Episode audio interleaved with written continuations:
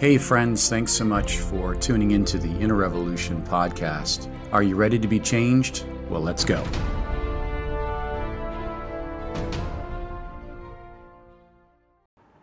Hey everyone, uh, just trying out a new video, audio, podcasts app here, and excited to uh, just share some edifying thoughts today on not having a grasshopper mentality. I've been thinking about an upcoming conference we're going to be doing in York, uh, Pennsylvania, on uh, being a pioneer and an explorer versus a settler, or someone that is, um, you know, a caretaker. And I just want to talk a little bit on that. We did the previous podcast on that similar thought, but I, I wanted to talk today uh, just for a few minutes from Numbers chapter thirteen, and I want to give some thoughts that will help us understand uh, how not to not to say in verse twenty-six of Numbers thirteen uh, that we are grasshoppers in their sight. Now, think about how God promised um, the Israelites the land of Canaan. It was promised to them. It was something that was uh, God said, "I myself will give you the strength to remove the giants and the obstacles in that area." And Israel at that time had a lot of people spread out, and as far as population, they had plenty of people to uh, defeat the enemy. But what happened is they sent out these spies, these twelve spies, and really the word isn't spies, it's they were explorers. God, God said, "Okay, go and explore my promise. Uh, go confirm it, go guarantee it, and uh, and I will show myself faithful." Well, ten came back with a negative report, and two, Joshua and Caleb, they are the ones that uh, came back with a divine perspective. And I love this in verse thirty, where Caleb quieted the people before Moses and said, "Let us go up at once and take possession, for we are well able to overcome it." Now, what happens is uh, Caleb and J- Joshua, they they again spoke God's promise, God's confidence, God's God's um, you know validated what God had said and said, "Let's go at once." But these ten other explorers, these ten other analysts, these ten other journalists, these ten other opinionated, walking by sight, reason-oriented men, they doubted. And not only did they doubt because of unbelief, they were doubt casters. And I want us to think about these three things. A grasshopper, in verse twenty-six, again, they're so focused on unbelief only sees the obstacles, where faith is focused on the opportunities. Worlds of different. Unbelief tells you many times why and the reason why we can't do something, where faith is, no, God said it, I believe it, let, that settles it. We have tremendous opportunities.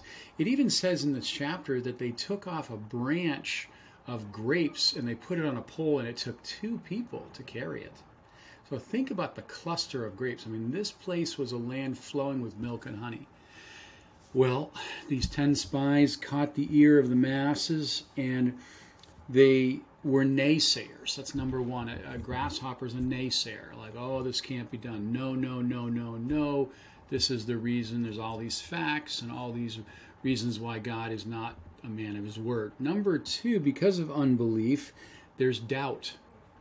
Because of looking at our own resources, because of looking at uh, our own means, doubt is very much a part of, of, of the landscape, because we are the beginning, middle, and end of all things, rather than God being the beginning, middle, and end of all things. And then lastly, and very interestingly, we are doubt casters. And this is what happened, where they began to speak their doubt, began to speak their unbelief, and it began to um, really sway the people. And God really got upset about it. And he, uh, in Numbers fourteen thirty-four, he chastised them.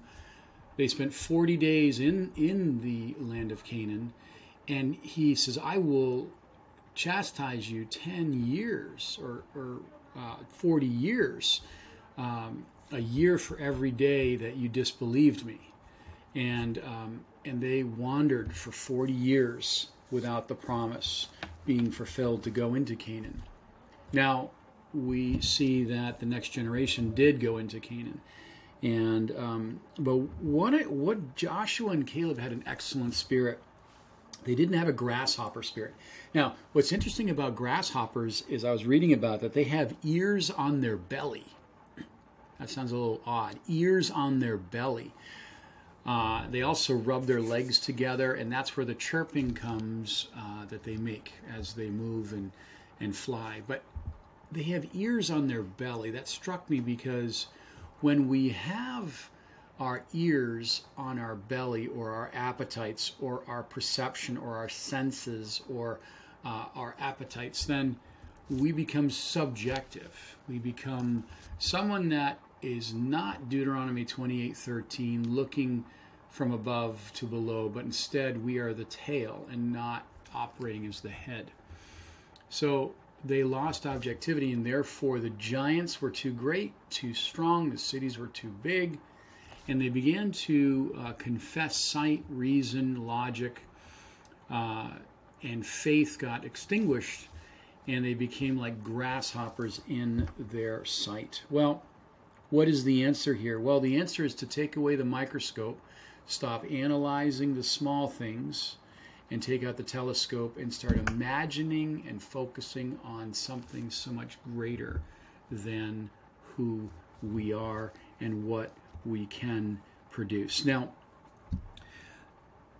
a faith dream is so valuable uh, in our lives, especially in these days when prices and are going up and many bad news is, it seems like on every Uh, every media outlet is just doom, doom, doom, and it can really affect us. It can really give us this idea that we're a grasshopper, that we are going to perish, that we will, uh, we will not make it, or somehow God is not faithful.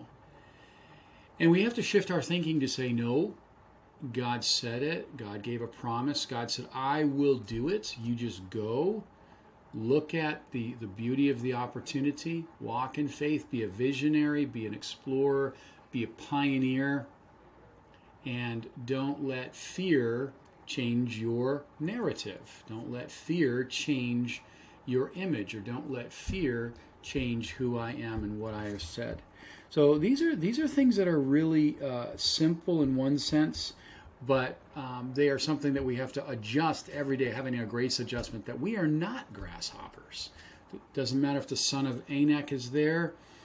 Uh, it doesn't matter how big the fortified city is. God said it was yours. In Joshua one, three through five, wherever you touch the sole of your foot, I have given it to you.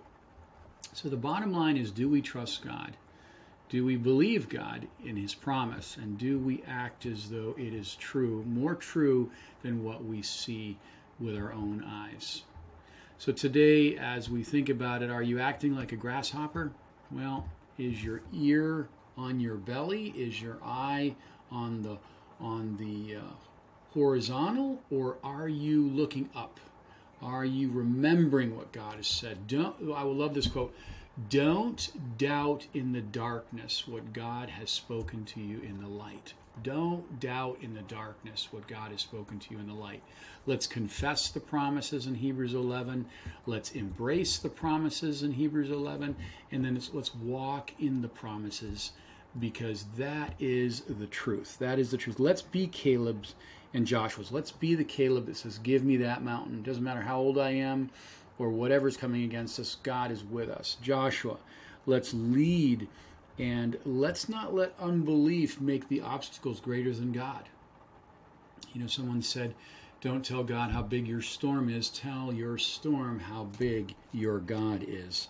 Such a huge difference. So, pioneers, explorers, we are moving with passion, mission, we are moving with purpose.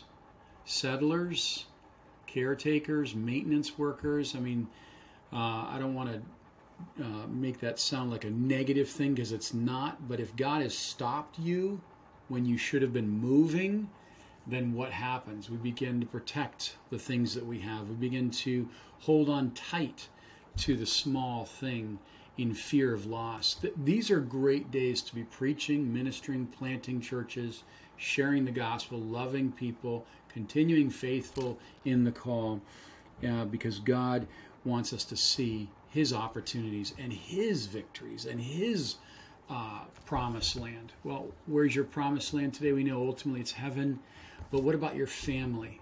That's a promised land. What about your place where God has called you? That's a promised land. There's milk and honey flowing.